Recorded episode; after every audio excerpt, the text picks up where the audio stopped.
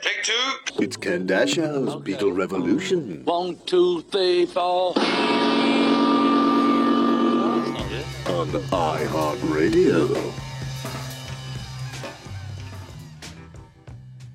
Ken Dashow's Beatles Revolution with the man who started the Fest for Beatle fans that I've hosted now for the last 83 and a half years. Close. Feels like it sometimes. My dear friend, who's not, no, you're not friend, you've become family, Mark Lapidos. Because Mark, his wife Carol, and his daughters have put this together, and it really started when you say homegrown, I mean homegrown. And you bring together all these Beatle fans far and wide. Uh, what year is this for the fest? This is the 44th year. 44, years. We're doing it. Uh, this is the spring of 2018, March 9th through the 11th, at, I think, my favorite hotel that we've ever been at. No offense to the others, but the Hyatt Regency in Jersey City. It's right on the Hudson. It's a four minute train ride on the path from the World Trade Center. It's that easy from Jersey, from the city, even from Long Island. It's so easy to get to. It's beautiful. And, uh, we're going to have a ball. And the idea is it's a lot of live music. For This is for those who've never come to a Fest for Beatle fans. There's lots of live music and lots of guests playing music, and there's concerts every night with all the stars. And during the day, there's concerts as well. But we talk about people's experiences, people who are with the Beatles, people who are part of them, their world, people who were not part of the Beatles, but were part of the experience, British invasion. And the idea to me, anyway, was let's get to know the Beatles better. Let's enjoy their music and maybe we get to celebrate it and and it's not a teaching thing, you know, it's not a it's not a symposium.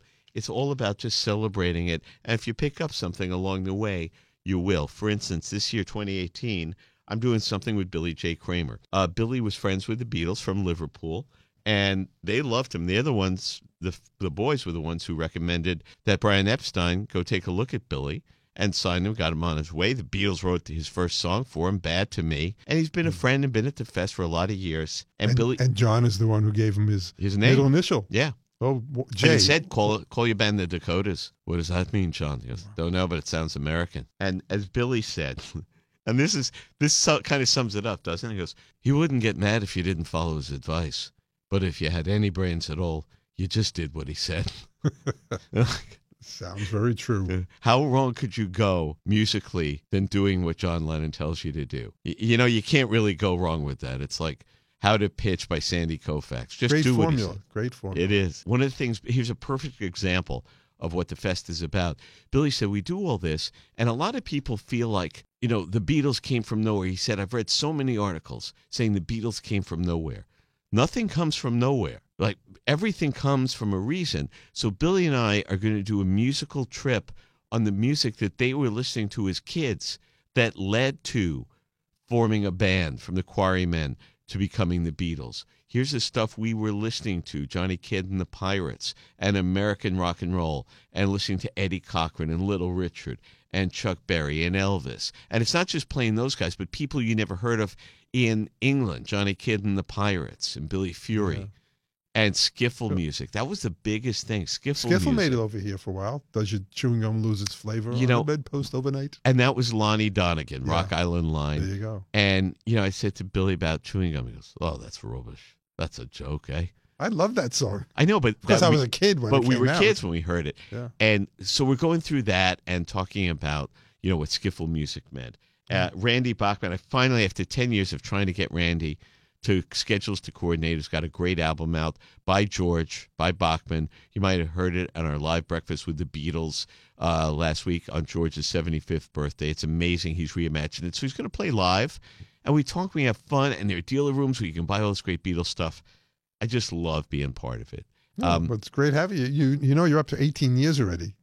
Are you serious? I'm serious. 18 years. I had to go back and check the program books. Have I really been doing this 18 years? This is the 18th, yeah. You Have I been doing this 44 years? Yeah, but you started it, so you're supposed to know. know that. For me, everything now in my life, I'll say to my wife, Jane, I'll go, remember like five years ago? And she'll go, no, that was 20. Or, hey, remember that? Like, no, that was before you met me. Oh, yeah. Because everything just, time just becomes like this, like a fluid kind of band that Well, collapses. the, I mean, we're putting together the show this year, and we say, well, it's the 50th anniversary of the White Album. Everyone knows that. But hey, it's also the 50th year of the Yellow Submarine film coming out Yeah. at the end of the year, uh, within a week of when the White Album came out. Hey, it's also the 40th anniversary of the Rutles. You Neil is Innes is And. Neil Innes is coming. He wrote it all. And hey, it's also the 30th anniversary of the Traveling Wilburys. They came out in 1988, and Wow. Roy Orbison, of course, Right. was the was the um, wasn't the start of it, but he was the one of the founding members of rock and roll back Sure. in the 50s. And Beatles Roy's opened for him. boys, Yeah. and Roy's boy, his sons are coming to the fest. This is the last minute edition, and they're going to be performing with the Birds of Paradox on Saturday afternoon, and then at night with Liverpool, they're going to do a whole bunch of uh, of their dad's songs. I'm going to give you Beatles guys, songs. if you want to ever impress your friends, like with Beatle trivia, it's my favorite. I don't know Beatle trivia. Like our other host, Tom Frangione, is that geek who knows, you know, where they bought the orange tie in the cover. Try me. no, my Oh. favorite Beatles trivia question, you guys can use this on each other, is name the one band where every member is in the Rock and Roll Hall of Fame, but the band itself isn't. And it's the band we just Traveling mentioned, the Traveling Wilburys, Yeah. with Jeff Lynne going in in 2017. So you've got Jeff Lynne, who's now in, Tom Petty, who's in, may rest in peace, still horrible. George, of George is in, Bob Dylan is in, and Roy Orbison is in. Yeah. So everybody's in, but not the Wilburys, which is Go figure. yeah, it's not Who do you speak to on that, Ken? me, me. When I have Stevie here, Hey, we got Moody Blues in finally. finally got Moody Denny, Blues Denny Laine part of it. And Denny Laine. Really nice. Denny's been to the fest many times. many times because of his connection with Wings. Yeah. Uh, Neil Innes, I just love. Yeah. You know, there's been some fans who say, I don't like the Rutles and making fun of the Beatles. Please, again, understand. George Harrison financed this. Right. George was is in, the, in film. the film. And when they sent a copy to John, because everybody must have said, oh, John must have hated it. The word was, we all know, John laughed himself sick, laughed so hard at, at Yoko dressed like Hitler sitting in a shower. We're showering for peace. Said he almost threw up and said to Neil, You're not getting this back. I'm never letting this go. You may not make finish it, but I'm going to hold on to this. I love it. He said, But you're going to have problems with Paul. And Paul did sue for copyright infringement. Did he? Yeah, he did. He threatened. I don't know if he actually sued. No? The, the get the get back, get up and go. Yes. That's Get the one that up was and too go. close. But it, it didn't come to that because George. I guess because George was involved in it. Neil is a real genius in Genius. songwriting. I mean, he he's written a lot. You know, wrote a lot of the songs for Monty Python. All the Rutle songs were him. The Rutles, the outtakes, He, and uh, he told he you know again one of my favorite Beatles stories because it's so human. Mark, that's what you haven't heard any of these podcasts. And No. don't yeah, it's fine. No. But I love getting guests in here. Um, just in the past, say six months, I've had uh, Steve Hackett from Genesis, uh, John Lodge from the Moody Blues going Ooh. into the Rock and Roll Hall of Fame. Denny Laine was up here. Randy Bachman was just up last week. I'm in good company. Graham Nash. Ooh, great. You know, Peter Asher has done it. I Steven has done it. So had all these people and asking them about what the Beatles were to them, about their interactions. is there any common thread that you hear from these guys? Yeah. And the thing that always blows me away, and not in a, well, you know, they were great or I always appreciated them, is these people who have these magnificent careers, professional careers above and beyond what the average person could dream of, are so in awe and shocked by what the Beatles are. First hearing them, and then as you get in deeper into the business of songwriting and performing and realizing what they did, they're even more in awe of it. Yeah, and, Um, and you hear stories of of uh, celebrities meeting a Beatle, and it's like it's the, the greatest moment of their life. They they these are big star, huge stars, and they melt, and they say, I, "I'm like a kid." Yeah. I met Paul McCartney, You know Ozzy Osbourne, right? The, Yeah. the ma- most famous guy who says, I, "I'm I was like a kid." He's like the greatest person. I've always said, and you Yeah. know, I've said it. If you listen to Crazy Train, you hear the music in the Ozzy. "Ah, ah, ah." Read the lyrics, and it is Imagine Part Two. If you put it to a You know, piano, I heard you say that, and then I heard the song, and I said, "Wow, you're right." millions of people living as foes. Yeah. They forgot how to, they, you know, they forgot how to love and learn to hate. People not hearing, caring, were going off the rails on a crazy train. That's his ode to Imagine. Yeah. again, Beatle, he, you know, as he's always said, Tony Iommi was up here and said, you don't understand that, especially in the North, if you're not from London, you have two options growing up. You can either go be if you're smart, you go on to university. If you're not, you go work in the factory. Liverpool had Liverpool had the shipyards. We had the steel in Birmingham. You know, we had we had uh, steel mills in Birmingham. So you knew we're not we're not that smart. Two options: university, factory, university, or you know, blue collar work. Beatles Ah, come out. Perhaps a third one came along. He goes, but he said you have to stand. People go, well, there were bands before that. Yeah, there were bands, and you'd play at the pub on Saturday nights or play the local club and maybe make fifty Three quid. pounds. He goes, but a career as a musician, if you weren't some handsome young dandy, yeah, they were better looking than anybody. But you sit there and go, Re- could we do that? Well, we could take a shot at it. He goes, that's how big a change it was. Like you understand, it wasn't just they were a good band. They they opened up a line of work that we never Oh, thought was possible was a as seismic. It was a seismic change, right, right there. with without a doubt. I mean, spread everything. naturally. It wasn't created. It was spread because of their hard work. Yep. Working those clubs, especially in Hamburg, for for eight hours a night. That was the takeaway you heard on, on Breakfast of the Beatles uh, last week Mhm. when we did it live. What was the takeaway that Randy Bachman, who grew up in Winnipeg, and Little Steven, who grew up in New Jersey, you two people couldn't be more further diametrically opposite geographically. And yet they might as well have lived in the same house at the same time for the same experiences, teenage bands, seeing them on Ed Sullivan. And Randy and Little Steven both said the same thing, which was greatness is a grind. It's every day. It's the eight shows a night they did in, in the strip clubs in Hamburg. It's Randy in a van driving from Winnipeg to New Orleans for $400 between four people. Why? Because it was a gig. And we got home, and now we've got another gig across Canada, 2,000 mile round trip. $400. We got a gig in Florida. Where's that? Don't know, but the car's in good shape, $400. Did it matter? No. You know why? Because while we were in the car, we were learning how to travel. You learn how to repair a car, which, as the Beatles will tell you, is as important a thing in the world.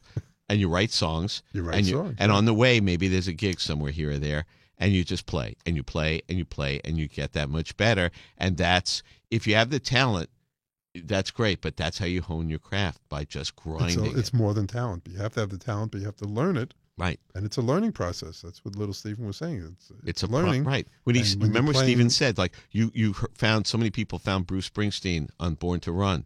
He goes, we'd been a band for seven years by that point, playing like five six nights a week. Why do you think it sounded that good? Why do you think when we stay at the stage, there's such a show and charisma? This is nothing we can't handle. We got it. You know, and same thing for Randy and for for all uh, all the great bands we love. You two think of anybody, Dave Grohl and the Foo Fighters. You know, it's all they did as kids. That's the parallel to what they're doing. And hearing these stories, when we come to the fest, is just amazing. One of my favorites when John Lodge was up here, and I've said it a mm-hmm. lot, as he said when I talked about it, when Billy's going to talk about it. It was Billy J. Kramer and the Dakotas. There was Eddie Cochran. There was Little Richard. Billy Elvis. And the Elvis and the Jordanaires, Cliff Richard and the Shadows, a handsome guy in front, some musicians, Gerry and the Pacemakers. right? Two, three, Freddie and the Freddie and Dreamers, the Dreamers. Ha- handsome guy in front, two, three guys behind him as musicians in the back. The handsome guy with the pompadour is the lead singer. The other guys play music. Beatles come on, as John Lodge said, we're the local band in Birmingham. You know, in the '60s, they were what Diablo and the Sombreros. Oh, LD, where they're wearing sombreros. You know, just a gimmick. Sorry, lads, you're the opening act as a band from Liverpool. What? Are you crazy? We're the Birmingham band. We're the guys. It's our club. No, no, they got a record deal at 63. They're gonna they're gonna headline. So we stand with our arms folded in front. This better be good. And they run on the stage, boom, and they're playing. And it's the greatest thing we ever saw. But there are three guys in front and a drummer in the back. And we had never, ever, ever seen anybody set up like that. I don't think anyone ever did. No, as he said, think about what you take for granted now. Stones, Beatles, Who, Led Zeppelin, Moody Blues, anybody, Aer- you know, Aerosmith, Foreigner. Everybody's in front, a drummer in the back. He goes, but nobody had ever done it. We sit there going, well, which one's the singer? Wait, he's singing. No, wait, the other guy's singing. You don't have three. How do you have three singers in a band? and the drummer sings too. And the drum, you know, nobody had ever seen that. No. And he said, so it's like, he said, you understand they changed the structure, not just musically, but of what a band looks like on a stage. Absolutely, yeah. You know, it's really, it's heavy for, and he goes, so you know the other guys in my band couldn't sing. Uh, you know, I was the singer. Wow. So we, uh, we find another. I found Just another singer guy. in a rock and roll band. Yeah. So hey, guess what, John? Hey, so he says what? Justin Hayward. He's a great singer, and be, maybe before the Beatles, it would be a fight. Well, listen, mate, there can only be one singer in this band. After the Beatles come, we're actively trying to find at least two great singers because now that's the new rule. There's a rule you might as well have written it in stone. From now on, if you're a rock band, you better have two great singers, not one guy who just sings harmony. So then, in, You sing one, I sing one. so then, like in '73 with Genesis, the two Yep. great singers, Phil and uh, Peter leaves. Peter. Well, we got Phil. So that there you still have one basic singer in that band. Certain Yeah. bands were able to pull that off. Yes, at Jon Anderson. ELP just had Greg Lake. In Prague, there was one. But for rock groups, pretty much, even though you had one main singer, say Lou Gramm, a foreigner, or Peter Wolf, there's a front man. Bruce is the front man. yeah. But Steven's singing, Nils Lofgren is singing, everybody's singing. It's a it's a different kind of vibe of what they built. Those are the stories I love, finding out, you know, what people's reactions are. Well, uh, over the years, we've been fortunate to have pretty much everybody involved in the Beatles story come to the fest. And uh Who's all right? I'm going to put you on the spot. Uh oh, Who would you say is the most memorable guest you've had in 44 years? Donovan. Why? Um, well, I've always been a big fan of Donovan. Um, the stories he tells. I mean, he, you know, he, that, that story he tells when when Paul drives up to his house, knocks on the door, opens it up, Great story. and he's sitting there talking, uh, and he says, "I have this song, the Yellow Submarine, and I, I'm I'm not sure. I need some words." And while they're while they're talking, the knock is on the door, and a police officer comes up and says, uh, uh, "Who's uh, was it Aston Martin? And Aston Martin. whose car is this on the curb with the door open and the engine running?" And Paul says, "Oh, that's mine." And the by the way, says, let me interrupt for a second.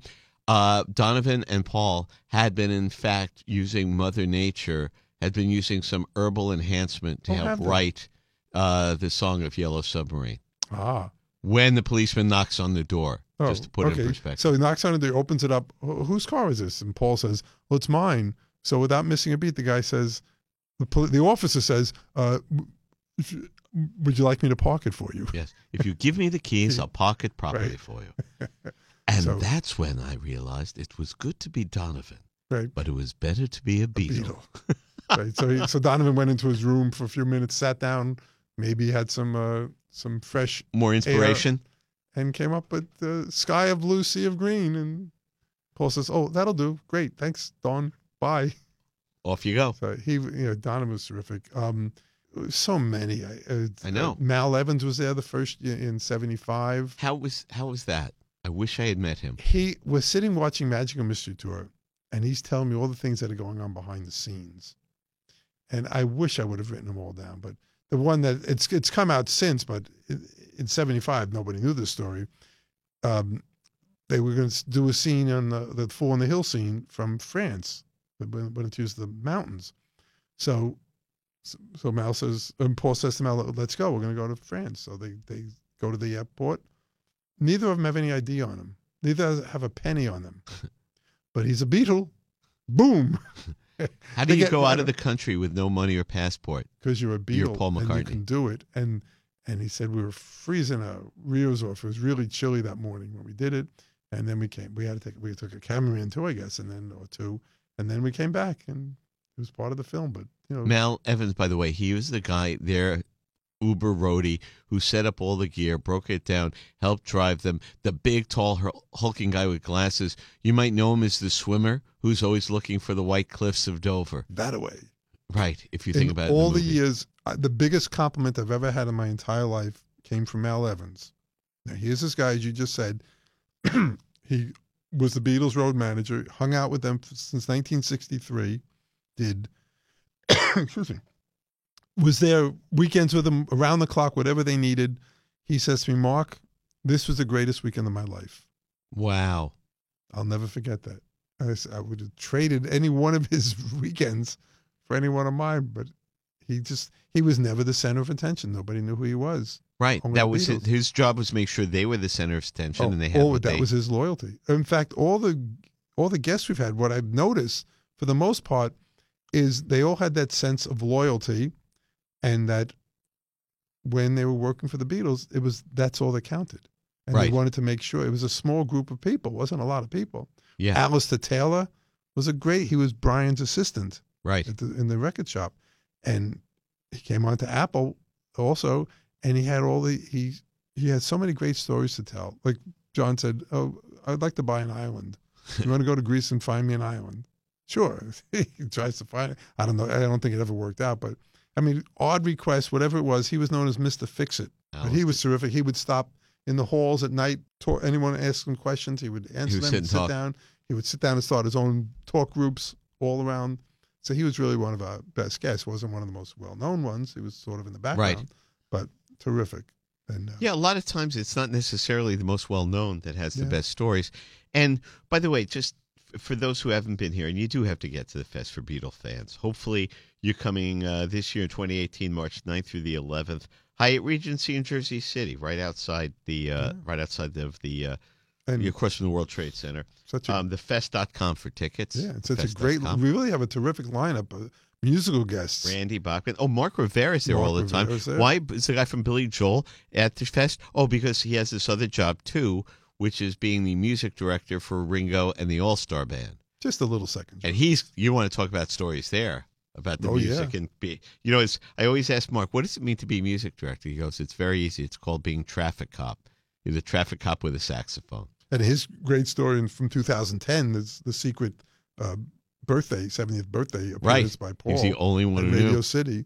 Were you there that day? Yeah, of course. I, in my whole life, I've never heard, felt a building shake. I thought the roof was coming down. I thought it was like it was like we were all teenagers again. Think of the loudest Screaming. screams you've ever heard in your life It's at a true. show. And even that, and these are all professionals. I mean, doctors, lawyers. Not there are young people in the show, but it's mostly middle-aged First to older generation men. fans. And, And- it was the Shea Stadium scream. It was. It And I really said to Rivera, "You've been on stage how long with Billy Joel, with everyone? Name somebody you haven't played with. Do you ever hear a screamer like that?" He said, "Not even close." Never. And Ringo really didn't know about it because Gary Wright, he was Yeah. at the fest a few years ago. He said, I was standing right next to him. We knew what was happening. He didn't. Barbara knew. So, because Ringo comes off the stage at the end of the Right. show. And, he was going to said, "Let's go," and they he- said, "No, wait, there's a little something extra." He said no. So, and when he saw Paul come on the stage, he, 70 years old, he sort of leapt, like leaped onto his drum kit because he wanted Right. to be there as quick as he could. And Mark said, "See this drum kit? See these sticks? No one touches this but Ringo. If Ringo doesn't come back out to play, no drummer, just Greg Bissonette, but no, Yeah. nobody else grabs this." Um, you know what? You know what Paul did to set that up? He called him and said, "Ringo, I love you. I can't come. I'm in England." Uh, but I don't know if I'll be able to get to you tomorrow or this weekend on the day. But just calling you now to tell you I love Wish you happy birthday. So he did it intentionally, Right. like just from his house here in Manhattan, to throw him off the scent. That's how much of a surprise he wanted it to be. You know, the the rehearsal was in the afternoon, and we know some people. Uh, Tom, uh, I think Tom's yeah, Tom cousin, Frangione. they're outside the uh, the door of Radio City, and Paul comes out, and they were asking for autographs. He said, "I'll sign it, but you promise me you c- don't say anything to anybody because it's a real s- surprise for Ringo." Right. And nobody said a word to anybody. Isn't that wonderful? Isn't that terrific? Nobody Yeah. took a picture. Nobody let the and cat Ringo out of the bag. really didn't know. Oh, it was just wonderful. It was. We got John Colbert is with us this year. John Yeah. plays piano. Forrest plays keyboard so many times on- on uh, Live Breakfast with the Beatles. Yeah, and he's a he's a great, terrific singer. And he's- Terrific he- singer. He's a very talented guy. I mean, and one of the most heartfelt stories. You know, when we were celebrating John Lennon's birthday this past October, October 17, you know, and he's playing, it's the tribute to Sir Lew Grade, and and John's putting this band together, and uh, John Lennon's putting a band together, and John Colbert's playing keyboards, and go- he's going to play piano and play Imagine. And John, young guy, what, 20, maybe 19, I think? yeah, John's sitting at the at the piano on a piano bench, and John Lennon sits down to him and says, "Let me show you exactly how I play Imagine." Hmm. and he said, "For for three and a half minutes, my heart simply didn't beat. I simply sat next to John Lennon, watching his fingers on the intonation. I know the notes, but watching the intonation of him play Imagine." And trying not to cry. He goes, You know what? He said, Were you nervous? No, I wasn't nervous. I was trying not to like clap, cry into his shoulder in a pool of tears because of the beauteous moment, thinking you're a professional musician, pay attention. This, you know, you're a working musician, Right. pay attention. I'm sitting next to John Lennon on a piano. He's showing me how to play a magic. You're a professional musician. Pay attention so you can do this. Like All that stuff Lennon. doesn't matter. You're sitting. Those are the John stories Lennon. you're going to get at the Yeah. fest. Oh yeah, terrific. And Peter Asher, of course, he's coming. I've He's met doing- so many friends through this. Um, I mean, I had met Billy J. Kramer, but Right. because of the Fest for Beatle fans, Billy and I become the closest Yeah, friends in the world. Billy J. too, Kramer, Billy, yeah. Peter Asher, Mhm. Laurence Juber, who's one of my dearest friends, Yeah. and all these people, and Donovan. Yeah. You know, and going to lunch with Don. All this through the fest. I mean, I hear Q1043 on the radio anyway, but the fest is what really brings us closer together. And last year, like I said, I've loved everybody I've talked to.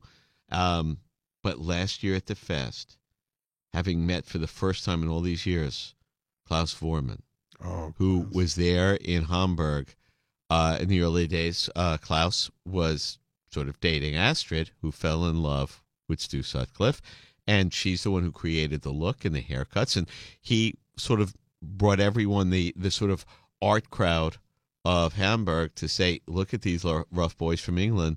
They're amazing. They're beautiful. And launch them. They stayed friends. And not only brilliant graphic artist, the man who created the Revolver album cover and the anthology. and the anthology, But- but, amazing bass player. Has played on so many of their solo part of. Manfred Mann. But the thing about Klaus, hearing his stories, I you know, it's just The- breathtaking. But the most important thing, the, I mean, we had Klaus back in '78 in LA and '79 Yeah. in New York. But hearing Klaus tell the story again, that how he found how he met the Beatles, he was just broke up with Astrid. Right. was taking a walk down the Reeperbahn and hears this music, and he loves it. He falls in love with this music right away and goes to tell Astrid and comes back. So when you think about the whole big picture of the Beatles, the catalyst was Klaus Voormann. Right. He was the catalyst. And every here's the thing about this crazy movie called The Beatles. You know, and even uh, George Harrison said it was it was on uh, on uh, anthology said that's when Ringo joined the movie because you know because it must have felt like that because Yeah. everything happened and fell into place like dominoes. But for everybody who said, well, if it wasn't Brian Epstein, somebody would have managed them and discovered them. If it wasn't Klaus Voormann, somebody would have walked along. It doesn't matter. The- Here's how it happened. Right. You can always guess that something would have happened. The And- and- Mets would have won the World Series in '69 without Agee's catch. No, but it, this is how it 86 it happened. may not have happened. Yeah, if- you know what I'm saying? But Right. this is how it happened. Right. So every story has that. There's always things. like If you don't, if a, a, a woman and a man doesn't meet because uh, of a weather condition, whatever little Right. thing, then you're not around because your parents Right. never met. There was exactly there was a there was someone at the fest years ago who was who was there in the early '60s who was on the scene, and I was having lunch and I was with uh, with uh, Mark Hudson, who is our friend, and with Billy J. Kramer, and this gentleman said. He actually said at lunch, he goes, Look, I'm not taking anything away from Brian Epstein. He did a great job, but you know, he ran a record store. He didn't know about managing bands. If he hadn't signed the Beatles, they were so good you know, somebody else would have signed him. It's about their talent, not about the manager who signed them. And Billy slammed his coffee cup down and said to this gentleman, Then why didn't you manage him, eh? Why didn't you sign him before Brian saw them? Well, I he goes, You were there. Didn't did you see the greatest band in the world? Did you go to every record label in London and be turned down and say I still don't accept it? How come you didn't do that? Well, It was Brian's dedication, that's his that was Billy's whole point. He- unabashed. after the fact, it's easy to say, well, if you've got Tom Brady and Gronkowski, anybody can win, can coach and be champions. If you've, you know, if you're the best team, whatever, anybody can do it. Well, why don't you do it? You know, And Brian. how many times has that been proven false? Oh, always, always, Right. right? Always. hey, anybody could just get a bunch of guests and do the fest for Beatle fans. But No. so, Mark Mark Lapidos is my guest, who created the Fest for Beatle fans. And you say created, you know, things happen to make money, and there's uh, there are conventions where people sign autographs for money. You pay, and then you pay them for autographs. And I'm not putting that down. That's fine. That's its own thing. But the catalyst for this is because we all love the music yeah, and we love what was created and it changed our lives whether we were little kids at the time whether we were young adults older adults or whether you found the beatles in five years ago if you heard this music, I know it, if you're listening to this, it's because you changed your life. The M- money Mark, never came. uh, never Money never came up. No. So now sort of the idea. You have to tell the story. This beautiful could only happen with the Beatles story. How long do we have? You tell we have as much time as you need. Here- Um, here's how it happened. Mark was managing Sam Goody. Yes, the Radio City, right next to Radio City. Right, the re- the that was a record store at the oh time. yeah, record and audio. Big big chain. Yeah, the biggest chain in the New York area. Right. Oh, the, the Northeast. So I, I was, a, actually, I go back five years before that. I met John Lennon in '69 in London. Just quickly, I waited to outside the Apple Studios, and he came out to look at a, a fireplace in a truck. I shook his hand. They offered him my passport. I said hello. I got his autograph and a picture. And uh, I said, I'm walking around London all night with my friend and said, I just shook one of one of one of God's hands, Right. one of the Beatles' hands. I want to work for them. I really said that. I was out of college, and I get back and uh, so we, I get a job at Sam Goody selling Beatles records and other records. And at the end of 1973, sitting at a uptown East Side ice cream place over a dish of vanilla ice cream, I said somebody should do something to celebrate the 10th anniversary of the Beatles' arrival in America. And idea just popped in my head of a convention in the hotel. So I sat with it for a while. Then after the first of the year, I said, okay, the first two questions, where and when? So I took out my own money, plunked it down in the old Commodore Hotel, picked September 7th and 8th, 1974. Commodore Hotel right next to Grand Central. Right. It's the Grand 42nd Hyatt where we had our 50th Right. anniversary show four years ago. And I proceeded to write all the Beatles letters and backed it up on cassette letters too. And figured I w- I'm not going to do the show without their support. It's not right. So I heard nothing. And then I heard uh, Cousin Brucey announce on a Friday night that, that John Lennon and Harry Nilsson were going to be on Central Park for the, this new March of Dimes thing going on. It's a concert. I think uh, Fifth Dimension were there. And I said, I'm going to meet John on Sunday. And uh, of course, everybody thought it was nuts. But that you and a week, few million other New Yorkers. yes. Um, so I got to keep this short because it'll No, we don't. forever. We got time. It's a podcast. Oh, okay. Um, so that week at Sam Goody, we had a every once in a while, every month or two, there was a special. It could be Columbia Records, could be Capitol. This one, this week was Beatles Records. Just coincidentally, nothing to do with the fact that John was going to be there in Central Park. So um, I found out because I was a fan that Capitol Records made these 10th anniversary promotional Beatles shirts. So I call Capitol, and I, and they say, no, we know nothing about it. Really? Okay. So I call the West Coast. I call the Tower in in Hollywood. They said, "Yeah, we have them." I said, "Well, I happen to be the manager of the biggest Sam Goody, the biggest record store in the whole Northeast. Uh, I'd like my employees to wear the shirts all week. Sure, we'll send you. How many you need? I don't remember how many there were, but he sent me this box, big gigantic box of shirts. Nobody was allowed to touch those shirts except me. So I handed them out to every one of my employees, and we the, I wore them to all week long. Uh, the promotion ended, and uh, that Sunday morning, April twenty eighth, nineteen seventy four, happened to be a warm day. So what shirt do you think I wear, Ken? Take a wild guess. You were in that Beatles shirt. You got it, and it has a nice ten and all four of them in there. A nice uh, royal blue shirt, not royal, darker navy blue. A T-shirt. A t-shirt. Yeah. Yeah. So I'm walking. Uh, we get to Central Park and I'm uh, find a place to sit down on the on the lawn. And there's a hundred thousand people there, early in the morning, sure. waiting till about one o'clock till John was coming on. And somewhere in the distance, I'm I'm seeing this guy with a shirt that I'm wearing, and he doesn't work for me. So of course I get up and I start walking over lots of people. Excuse me, excuse me, excuse me. I, I just want to go past you. And I get to this guy, and I said, and he's looking at me. I got the same shirt he does. I said, "Where'd you get that shirt?" He said, "Well, last night I was driving my pickup truck at Times Square, and I see these two guys sitting on a curb. So I get out and said, "You can I help you? Do you need a ride anywhere?" And uh, it happens to be John Lennon and Harry Nilsson Sitting said- on a curb, sitting on a curb in Times Times Square. Square. drunk off their ass, I assume. I wasn't there, One so we could we could assume that there's probably some libation when it was the two of them at that time. So he said, "Sure, would you mind take, driving us back to our hotel?" So he drives him back to the hotel. It was a Pierre Hotel uh, on the east side, right off the Central Park where he was going to be. And John invites him up, sits down, and talks for a few minutes, and and gives him a shirt and signs a couple autographs, and he's on his way. I said, so then I said to him, "What hotel was that?" I said, "Pierre." I said, "What room?" I said, "Ten nineteen. A hundred thousand people. The only person in the whole city who would know where John Wow. was staying Again, because I was doing the Lost Weekend, so he was in part LA of more. the this part of this Part of the history, so- Right. So John's on stage with Harry for, with cousin Brucey for 15 minutes. Just no music, just talking. It was wonderful. Everyone went nuts. So after uh, they left, I walked over to the. It was right across the street. I sat down in the lobby, took a bunch of deep breaths.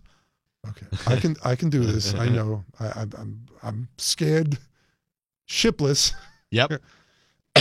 and I walk over to the elevator, push the elevator button, go up, And, I'm there's no security. There's no even one guy in front of the What door. security? In 1974? 74. Right. John Lennon and Harry Nilsson are sitting on a curb in Times Square drunk. That's your level of security in go. 74. Right. So I knock on the door after standing in front of the door for a few seconds, again, getting my nerve. Harry opens the door. And I said, Hi, I'm Mark Lapidos. I want to speak to John about uh, doing this Beatles fans convention, the fest. He said, Come on in. so I come in and sitting in the in the parlor, and a couple minutes later, John walks out, shook his hand. Hey, how you doing? Great. And he sat sits down. I tell him the whole idea. We're gonna have fans. We're gonna have music, movies, live concerts, uh, discussions, uh, trading memorabilia, um, stuff like that. And he said, and I'll never forget this, Ken. These are the exact words he said. I'm all for it. I'm a Beatles fan too. Nice. Now remember, guys, this is 74. They're suing each other. They are it's suing coming each apart other. at the seams. Every, no, every, every anyone I was talking to about. Oh, by the way, let me go back two seconds. In Central Park, walking in, uh, who who who am I walking right past? Sid Bernstein. ah, So I said, Sid, you want to be a fest a guest? We're doing this Beatle Fest thing. He said, I'd love to. So we already had a, a, a headliner right walking Right. into the park, and John. So we had a, a, a nice talk. I told him all the details. Wanted to know more about it. He said, "Come back on Tuesday, and we'll we'll call London because, and then we'll get everything straightened out and set up." And he, I did. You know, like a friend of mine, John, who's an entertainment lawyer, and he's going to be part of a Beatles podcast down the road, said if you had your lawyer call Apple or you know call Neil and talk to their lawyers to try to get written agreements to use the Beatles logo for all this. It's 44 years since you started. You'd still Yeah. be in litigation trying to get contracts signed. That's right. But no, you walk into a hotel, find out because by accidentally you know what the shirt looks like, and there's a guy in a crowd of a hundred thousand that has that shirt because you ask him where you got that shirt, and the guy who's wearing that shirt happened to have picked up a drunk John Lennon and Harry the night before and tells you what hotel and what room they're in, and you get to walk to a hotel, simply go up, knock on the door, and ask John Lennon, "Mind if I do a fest for uh, Beatle fans?" And he says, "Yeah, I love the Beatles."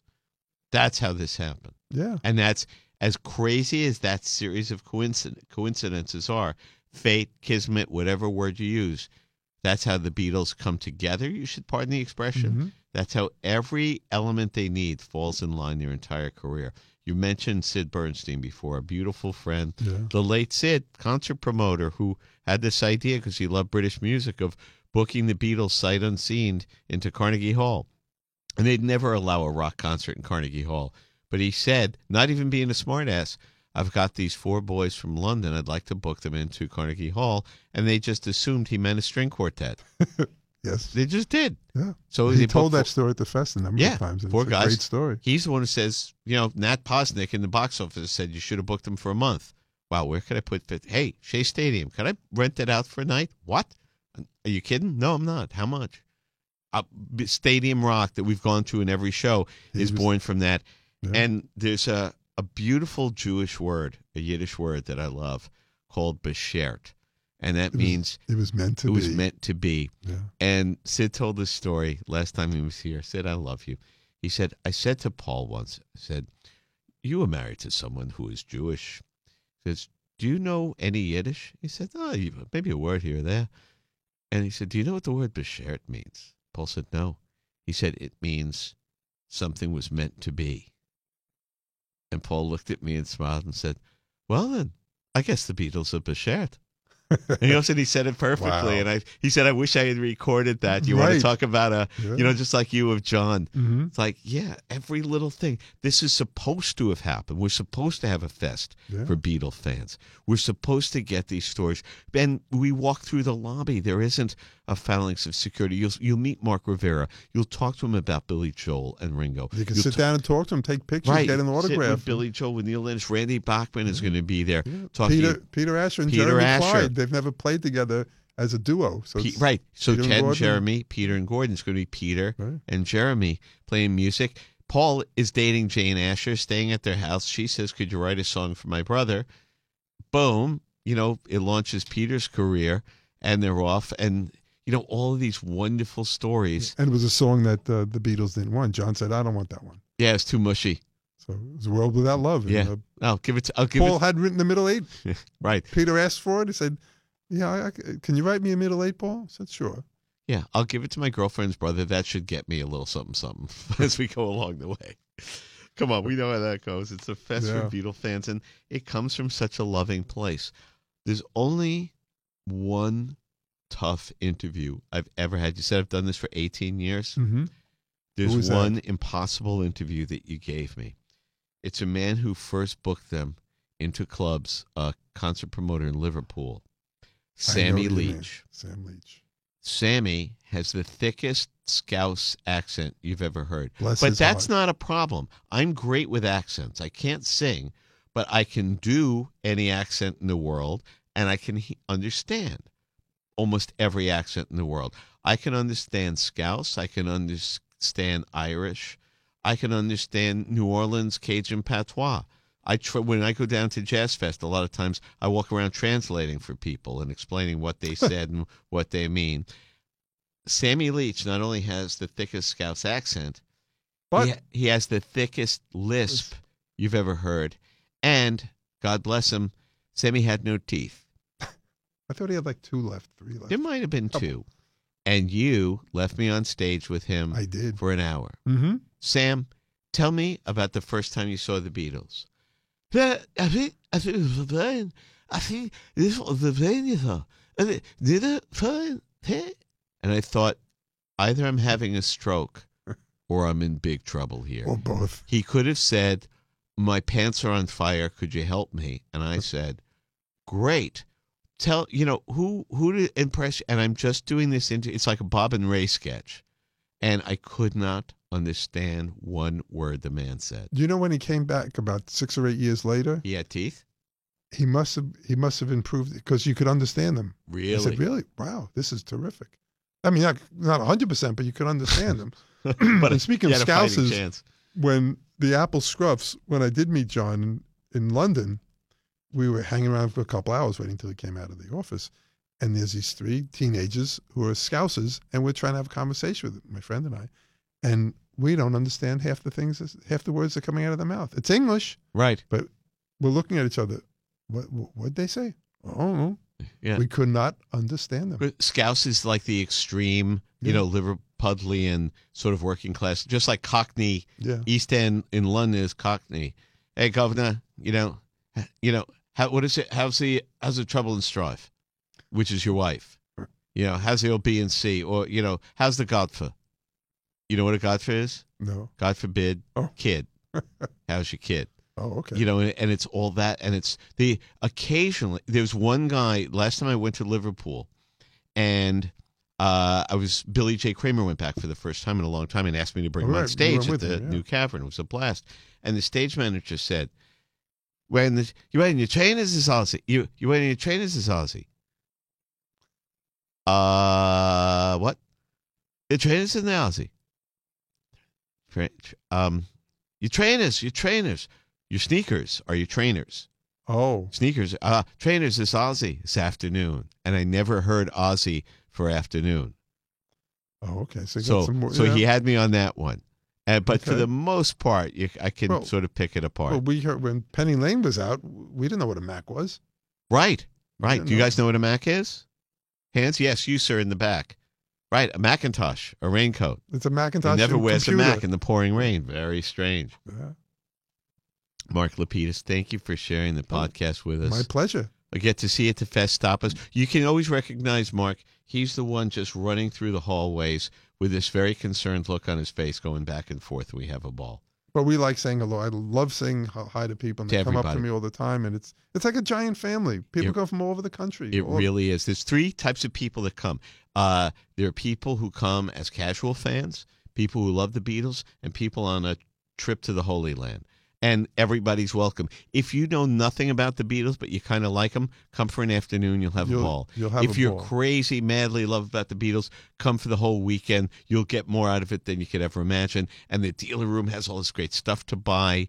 We're just gonna have a mm-hmm. ball. Thefest.com. Thank you, guys. Peace and love. Peace, and love. Thanks, Ken.